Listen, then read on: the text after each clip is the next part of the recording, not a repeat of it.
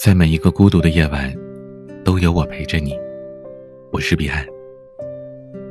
又到了周六，送上情感故事给你。今天的故事啊，听完可能你会有一点点的来气，为这个主角生气。希望你把故事听到最后，并在评论区留下你的感受。也欢迎关注我的微博、抖音。DJ 彼岸，或者订阅这个专辑。故事是这样的：我们每个人都爱颗粒，但是颗粒明天就要结婚了，我们都收到了请帖。在一个微信群里，我说：“柯小丽明天结婚，我已经收到请帖了。”杜小媛发言说：“抄送陈小天，马小航，抄送陈小天，夏小月，抄送陈小天，李小佳，抄送陈小天。”王小龙发了个省略号。陈小天退出了微信群聊。这段话是不是听起来莫名其妙？没关系，听到最后，你就知道。陈小天是我的发小，这个微信群里的人都是我的发小，我们的名字中间都有一个小字，以表明我们还是一群小子。我们约定，当有一天我们老了，小字便统一换成老字，到那个时候，我们便都可以自称老子了。就像是玩网络游戏一样，我们出生在同一片大陆。随着打怪升级，选择了不同的加点方式，点开了不同的技能树，到最后的一定级别可以转职的时候，也就选择了不同的职业。可能你是弓箭手，他是战士，我是牧师。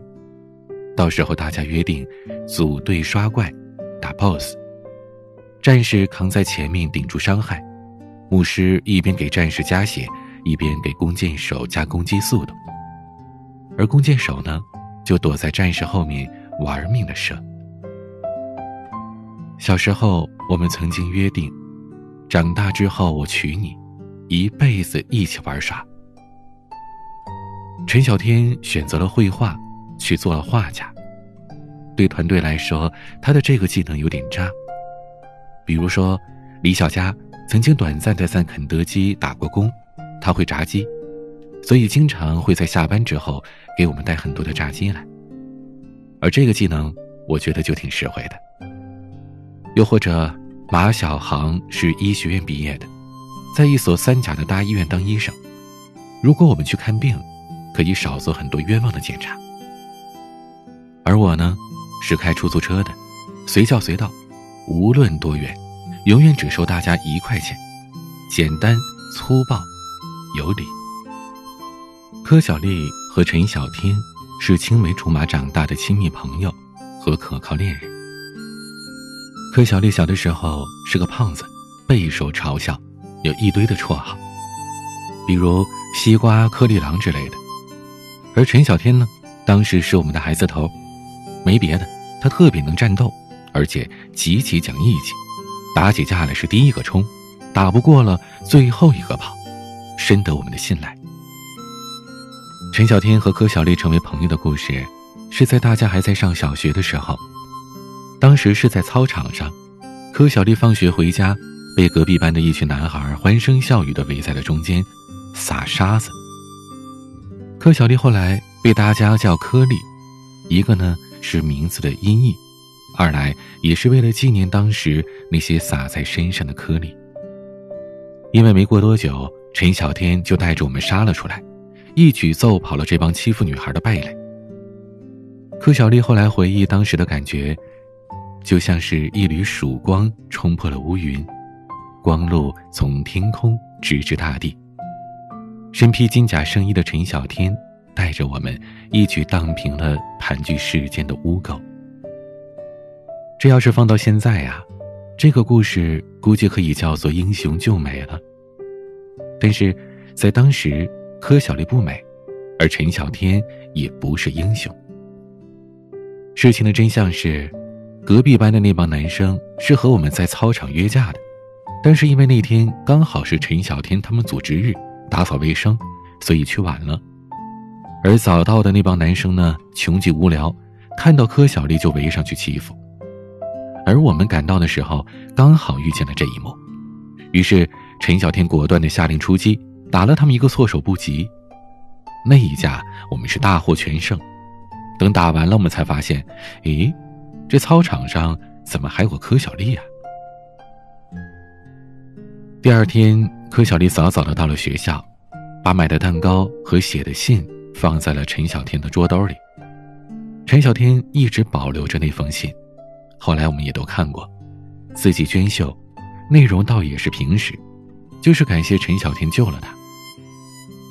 陈小天并不是那种人高马大的孩子王。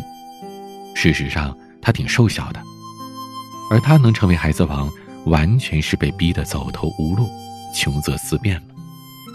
因为陈小天在小学一年级的时候，也是被天天欺负的主，因为长得瘦小，所以老被人叫小矮个。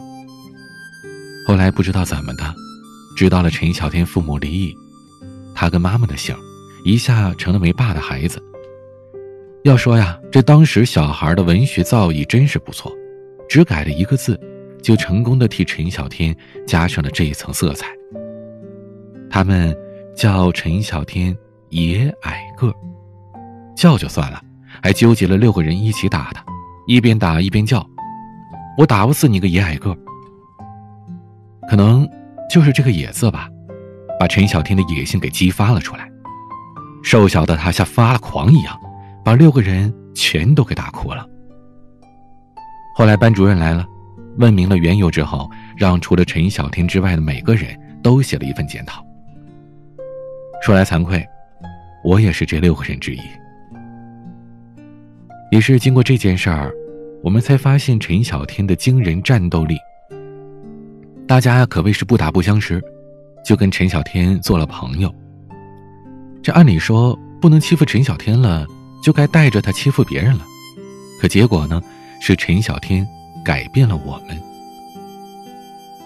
所以啊，陈小天丝毫没有歧视过柯小丽，尤其是在吃了柯小丽的蛋糕之后，陈小天就把柯小丽当兄弟看了，尽管小丽是个女孩。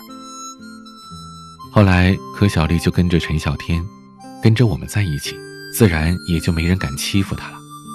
所以说，在某种程度上。陈小天促进了柯小丽童年的茁壮成长。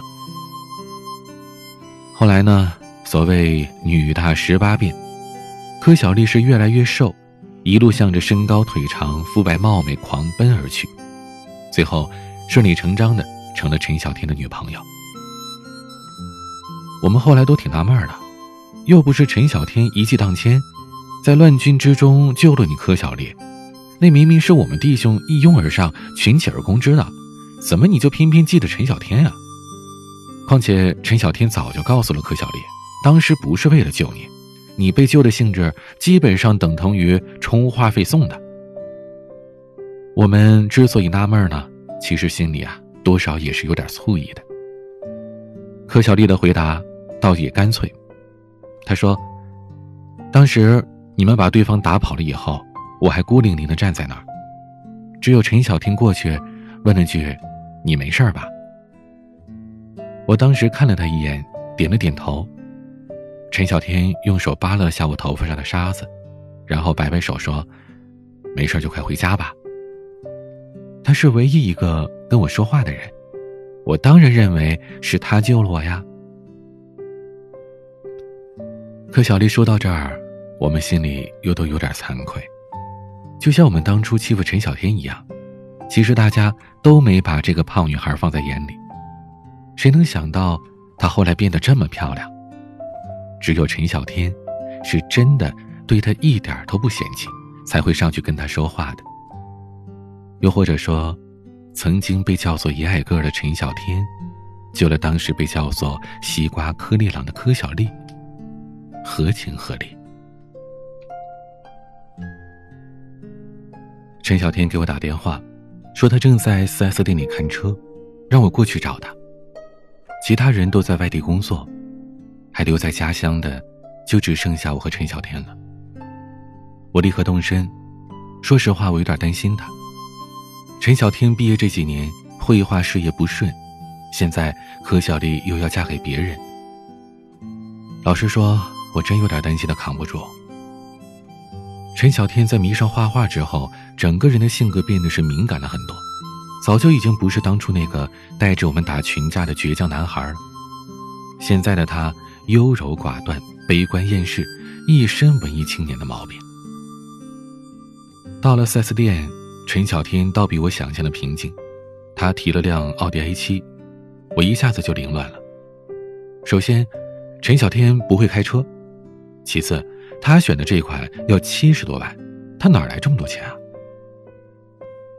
面对我的疑问，陈小天耸了耸肩膀，说：“我是不会开车啊，所以这不打电话叫你来吗？钱的事儿，总会有的。总会有的，你抢银行了？”除了这个办法，我实在想不出来是哪个穷画家可以在短时间内得到一笔巨款。怎么可能？你忘了，我还有个父亲。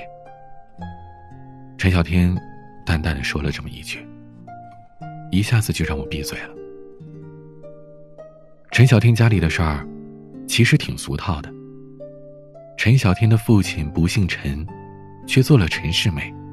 找了个有钱人家的千金，去了美国。那时候出国真的是镀金的，光听起来都够牛的。回来以后又理所当然的金光闪闪，然后他又离婚。这个时候想起了陈小天母子，他想认陈小天，可是陈小天不认他呀，说你谁呀？二十多年没见过了，突然出现让我叫你爸，充话费送手机也没你这么容易吧？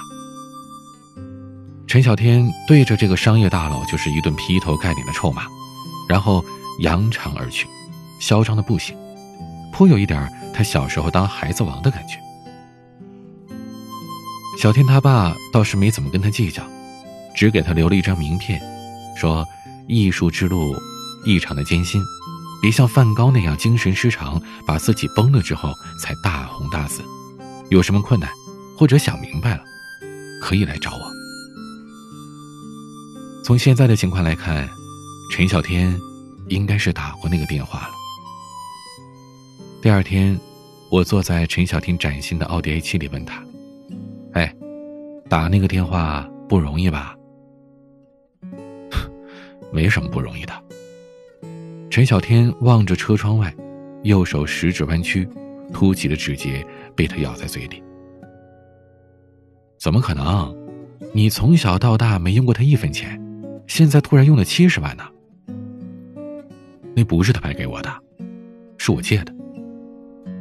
等这事儿完了，我就去他公司上班，慢慢还给他。借的，小天，你拿什么还呀？那公司以后不都是你的吗？哎，你爸到底有多少钱？陈小天没有说话，眉头明显的皱了一下。我立刻意识到自己说错了话，这事儿对陈小天来说，永远是一把刀。不过现在来看，再过几个小时，第二把刀也要插上了。陈小天说：“走吧，别到时候晚了，他就看不见我是怎么来的了。”他结婚，你们都什么反应啊？除了骂我之外。王小龙呢？有说什么了吗？陈小天突然开口问道：“还能有什么反应啊？大家就是不胜唏嘘呗。你跟柯丽在我们的眼睛里，都已经是娃娃亲了，可没想到最后是猜得中开头，猜不中结局啊。王小龙他已经很久很久没有在群里说话了。不过我发柯蒂的请帖时。”大家都写抄送陈小天，只有他发了六个点。你知道的，他一直喜欢柯里，但是爱着兄弟的情谊，当年他为出国跟工作摇摆不定，结果一听你跟柯里准备结婚了，立刻二话不说考完雅思就一张机票飞到哥本哈根去了。我估计啊，就他心里痛恨你这种肥水流了外人田的做法吧。想到王小龙，我叹了口气。而陈小天苦涩的说：“哎，你们不知道，当初那是我评论了微信上朋友圈的诅咒状态，必须得发一条和谁结婚。那我当然只能发跟颗粒的啦。而且，那条状态本身也是颗粒的。哦，是吗？但那不重要。也许王小龙只是需要一个刺激吧，一个让自己死心的刺激。”帮他下定决心出国。他要是知道，柯丽最后嫁的人不是你，唉。高考报志愿的时候，柯小丽要来陈小天的志愿表抄了一遍。两个人都准备考美院，陈小天的美术联考很牛，但是文化课不用考就傻了。从中学开始。老师就不断的想办法拆散柯小丽和陈小天，一个成绩太好，一个成绩太差。按照大学里某些学霸的说法，就是词汇量不一样的两个人怎么能在一起呢？不过，柯小丽那个时候就已经完全是一副嫁鸡随鸡嫁狗随狗的样子。她说，跟着陈小天是她的命，打从六道轮回的时候就注定了。她本来是要投修罗的。化身天下至恶的胖修罗，杀尽一切胆敢嘲笑胖子的同类。后来，是因为看见了陈小天金光闪闪的魂魄，这才一路寻踪匿迹，结果掉落人间，成了一个胖子。柯小丽对陈小天的好，就是那种，就算全世界都遗弃你，身边也一定会有个人不离不弃，真的是想想都让我们嫉妒啊。我们后来分析啊，觉得这是一种印随反射，就是动物会跟着它们出生见到的第一个移动的物体走，并且将之视为母亲。柯小丽在陈小天救了她之后，就在自己的心里刻上了陈小天的名字。大四的时候，陈小天与柯小丽同时考研，结果陈小天没过初试，原因呢是政治考了二十九分，没过那国家线。柯小丽说：“那她复试也不去了，结果被陈小天强烈反对。陈小天说：‘我们已经不是孩子了，不能这么任性。’可小丽后来还是没有去复试，但她骗陈小天说自己去了，没通过。毕业之后的陈小天不想找工作，想做专职画家。通过朋友介绍，他把自己的画放进了一家画廊卖。”从此开始了摩拳擦掌的等待，他相信一定会有伯乐发现他的才华，从此大红大紫，一步登天的。陈小天从小就觉得自己异于凡人，来到这个世界啊，一定是抱着什么使命。他相信自己的人生必定会在人类的历史上留下浓墨重彩的一笔。柯小丽也这么觉得。陈小天在他的眼里一直都是金光闪闪的。如果他的眼睛没问题，那这个世界也总有一天会看见陈小天的光彩。一个家里没办法同时等两个画家，所以柯小丽出去工作补贴家用，而陈小天呢，每天在家里安心作画。起初，陈小天既感激又愧疚，但他对自己的画很有信心。他相信，要不了多久，柯小丽就可以辞掉现在的工作，当他的专职助理。而这一等，就是半年。半年了，他的画是一幅都没卖出去。陈小天是艺术家，带着那股子艺术家的清高，那错的肯定不是他呀，瞎眼的一定是这个世界。后来，陈小天偷偷的跑到画廊去看了一下。走到最后，他才在一个不起眼的小角落里看到了自己的画，那上面都落灰了。陈小天气愤的找来了经理，大骂了一顿，结果就是经理将陈小天跟他的画一起扫地出门了。柯小丽很快知道了这件事儿，没过几天，他就辞掉了工作，跳槽去了一家大画廊做艺术品的投资顾问，顺带的把陈小天的画也带了过去。柯小丽觉得陈小天是金子，没发光只是因为没有摆到有光的位置。于是他亲自替陈小天卖画，而陈小天则如着了魔一样在家作画。把自己对这个世界巨大的不满都倾泻在了作品上，色调是越来越冷，情绪是越来越压抑，透着一股子的愤怒、痛苦和绝望。柯小丽对陈小天的状态表示理解，历史上伟大的艺术家都是这样的嘛，伟大的作品也都是诞生于痛苦之中的。正所谓“天将降大任于斯人也，必先苦其心志，劳其筋骨。”这道理吧，咱们都懂。可问题是，这样的画，它不好卖呀。有钱人附庸风雅，艺术品的价格才能节节高，或者买了投资，但前提呢是相信这个画家日后会成为大师。陈小天一个美院刚毕业的学生，画的画呢又是戾气十足的，看的是震人心魄，就像是一片凋零的黑洞。谁会花钱买回家去挂呀？一般这些搞艺术的都会出去干点活补贴一下家用，当当枪手啊什么的，为的就是可以继续自己的梦想，并且期望着自己梦想成真的那一天可以改变命运。柯小丽现在的工作就是有些类似的，他主力卖陈小天的画，逢人就力荐，恨不得是我以我血见小天。但是作为一个投资顾问，他也有业绩要求，所以呢，他也得卖别人的画。可最后的结果是，他全职卖陈小天的画，一幅都没卖出去，而用来凑业绩的画倒是卖了不少，以至于最后经理看他那么喜欢陈小天的画，提出干脆呀，把这幅画就当奖金送给陈小丽吧。当然了，这事儿呢不能告诉陈小天。否则呀，陈小天再把这份悲哀加进自己的画里，就更是无出头之日了。人家说，艺术家都是要熬的。想想林慧嘉至于李安，那是整整养了李安七年，才守得一代大师横空出世啊。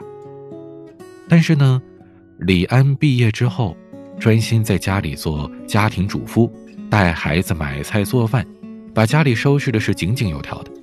而剩下的时间就是看片儿、写剧本。而这陈小天呢，除了画画之外，就是打游戏，天天都是什么，敌军还有三十秒到达战场，家里面乱的是一塌糊涂，外卖的饭盒堆的到处都是，颜料的刺鼻味是扑面而来，就显得这室外的 PM 二点五都可爱了不少。每天早晨，柯小丽起来洗漱穿戴，陈小天。翻个身，哼哼一声。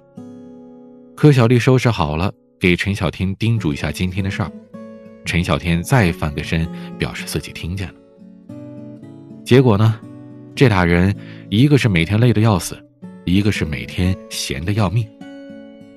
柯小丽觉得陈小天不能再这样下去了，而陈小天自己也快宅得抑郁了，就决定出去找工作。结果他每次面试都跟面试官吵起来。陈小天觉得他们都是傻子，自己才不要给傻子干活呢。柯小丽转而帮他找一些画画、设计之类的活。陈小天尝试了一下，又觉得甲方都是傻子。兜兜转转之后，发现好像社会上全是傻子。这么一想，他心里就平衡了。面试的时候，他隐藏了一下自己的内心，就去上班了。结果刚上班没两天。柯小丽就带来了一个天大的好消息，那就是陈小天在画廊的画终于卖出去了，十万块人民币。当时的陈小天真的是喜悦的都快哭了。果然呢，这个世界还是有慧眼识珠的人。柯小丽办完了手续，陈小天确认自己的卡里确实多了十万块以后，果断辞职了，并且告诉柯小丽自己想见见这位买家。柯小丽也正有此意，并且谋划着把陈小天的画全部卖了，大不了打包批发价呗。可是人家买家不愿意见陈小天，原因是艺术家的价值在于他的作品，人不一定要见面。陈小天听完之后连连点头，觉得这个人果然有深度。然后，陈小天就跑了，带着他卡里的十万块，周游祖国名山大川。他憋得太久了，太需要一场说走就走的远行。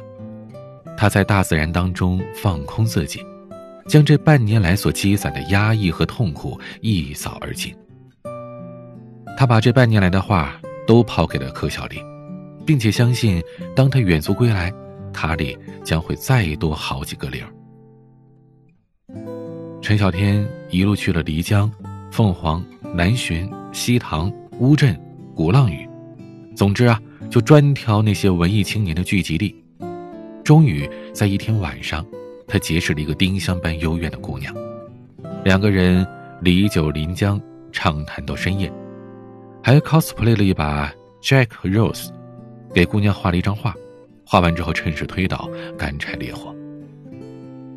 他把这个故事发在了群里，声称犯了男人都会犯的错误，大家都是男人，又都是兄弟，自然不会有人给柯小丽告密。陈小天和那姑娘天亮说再见，春梦了无痕。陈小天回去之后，又开始了之前的生活，画画、打游戏，只是卡里剩下的几万块钱可以让他不那么惶恐了。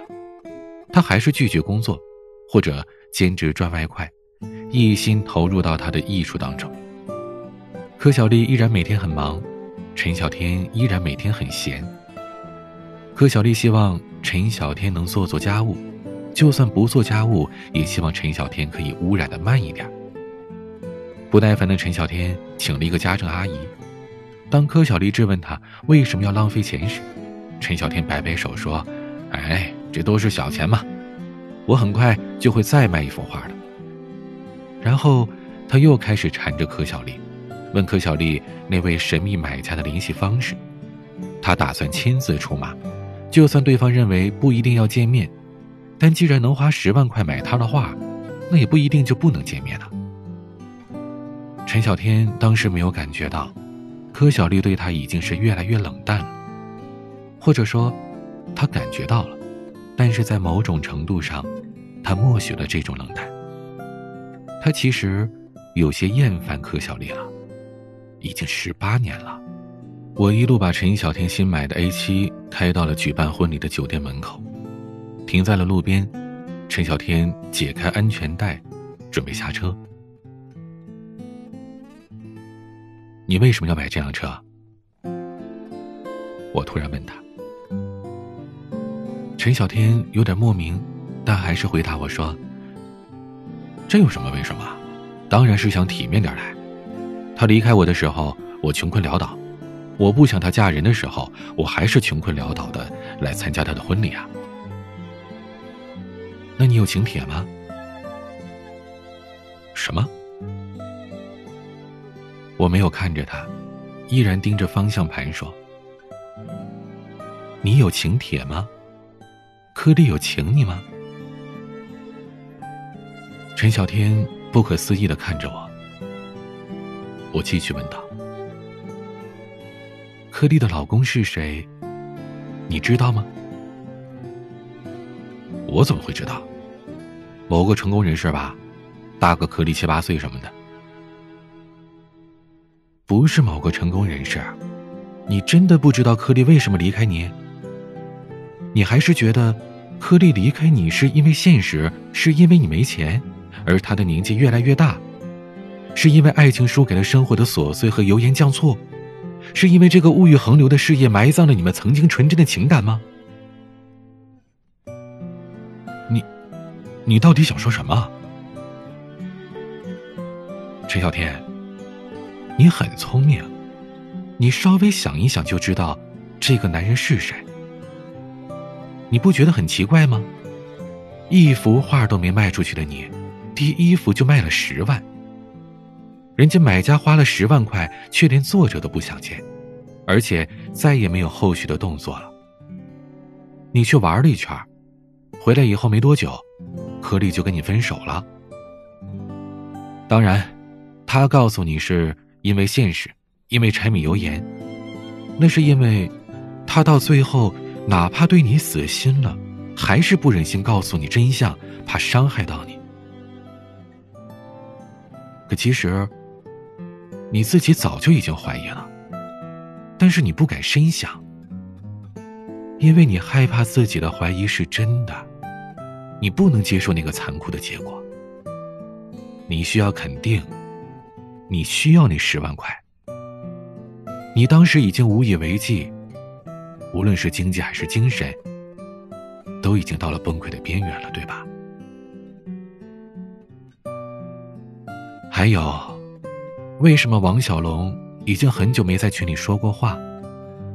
但是昨天，在我发颗粒婚讯的时候，在所有人都说抄送给你的时候。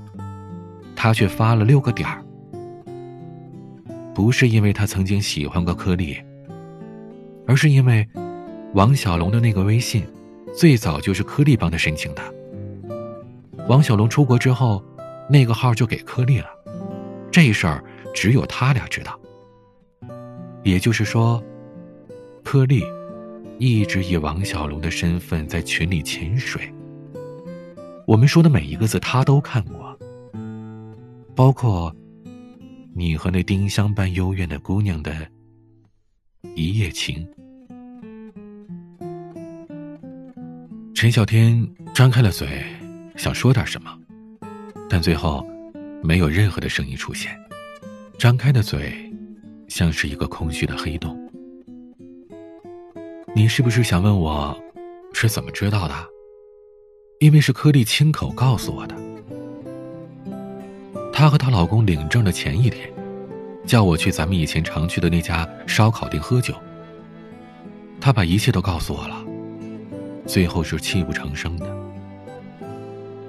她老公当时还是未婚夫，车就停在门外，透过车窗和饭店的玻璃门就能看见我和柯丽。最后，柯丽醉的是不省人事，人家推开门把账结了。把柯丽抱上车，然后先把我送回家，再把柯丽送回去。你知道吗？我第一次发现，原来成熟的男是这样的。那个时候我知道，柯丽一定会幸福的。所以，你现在知道柯利为什么离开你了吗？不是因为你没钱，而是因为你不上进，是因为你陷入你的艺术家情绪里，或者说，你为了逃避生活的压力，躲到了你的艺术家的身份当中。柯利他一直在帮你，但你最后拿什么回报他了？就是那个和一个丁香般幽怨的姑娘，做了一场了无痕的春梦吗？陈小天在发抖，而透过车窗的玻璃，一辆绑着大红花的婚车拐过了街角，直直的驶向了我们。陈小天，你是来抢婚的吧？但我告诉你，你想都别想。我按下了按钮，锁住了车门。你以为这拍电影了？在婚礼上抢婚，现在都是先领证再办婚礼，婚礼只是个形式，领证才受婚姻法的保护。我跟你说，你今天要想出这个车门，除非你把我杀了。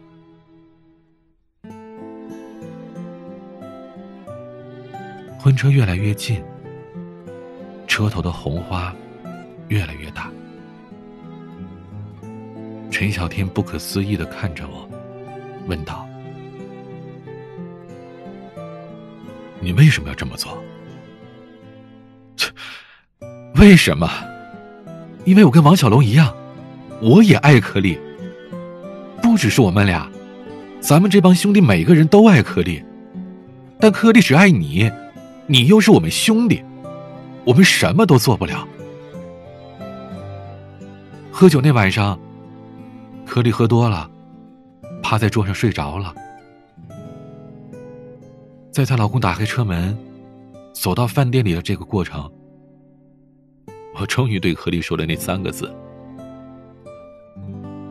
我知道我自己是什么成色，我就一开出租车的，我就去相亲，都不知道得让人家灭多少回呢。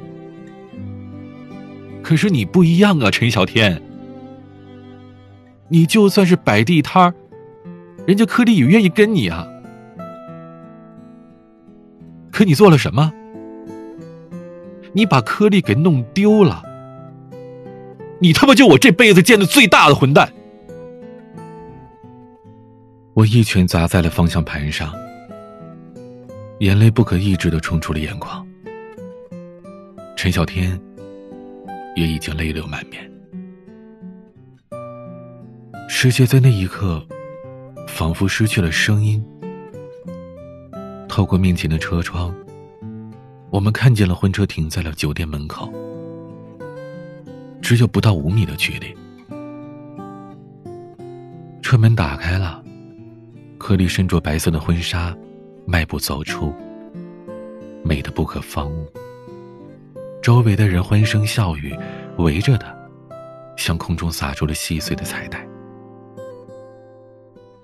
我依稀记得，十八年前，在操场上，也是一群人欢声笑语的围着他，而陈小天带着我们救了他。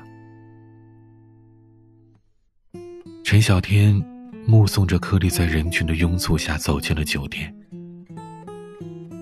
他终于放弃了。我想起二零一零年。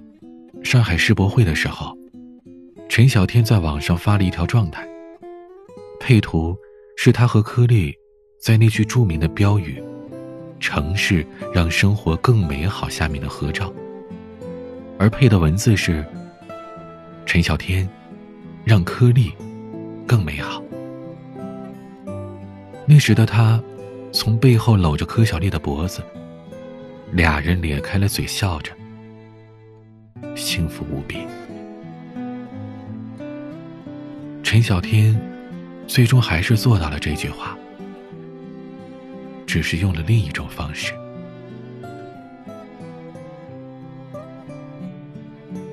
走吧，都结束了。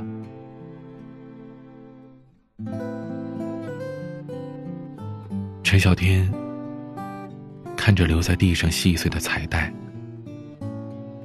它们闪闪发光，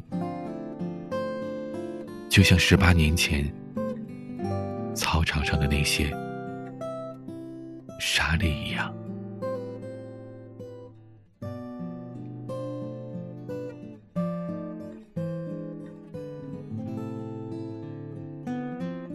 听到这儿，故事就讲完了。你是否也会为？陈小丽的所作所为，而感到愤怒，为柯小丽而觉得不平呢。其实现实生活当中，这样的案例真的太多了。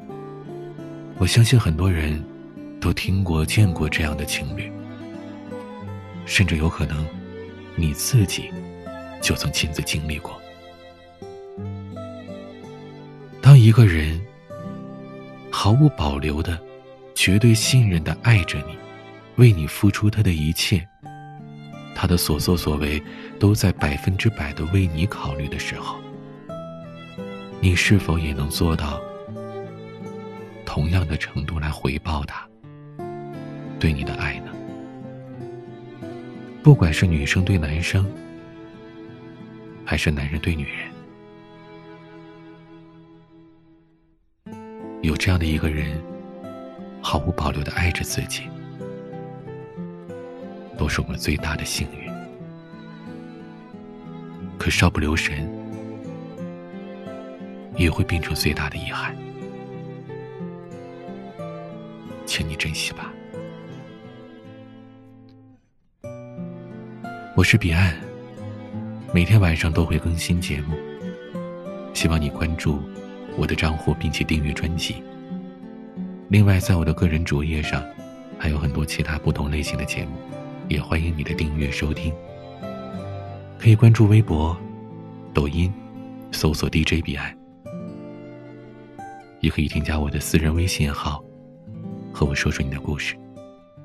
我的微信号是彼岸幺五零八幺七，彼岸拼音的全拼加上数字幺五零八幺七。我是彼岸，晚安。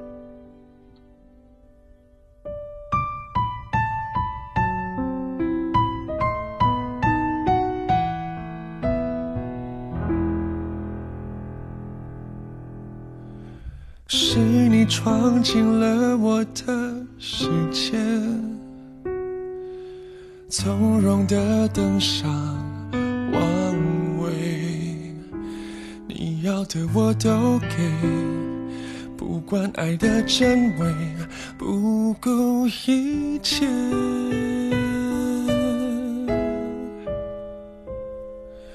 是我沉浸在某种氛围，笑自己那么卑微，沉浮在你的美，以为爱有那么一点机会，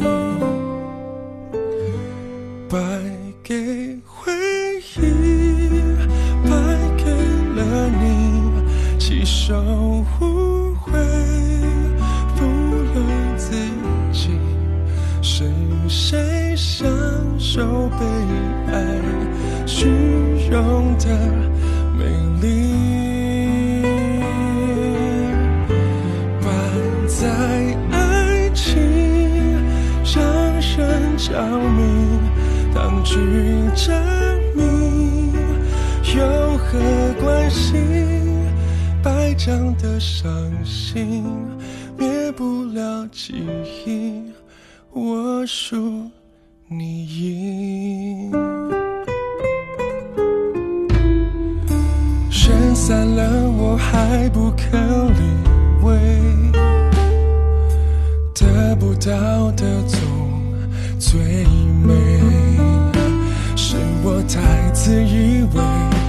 那天你会出现，我真一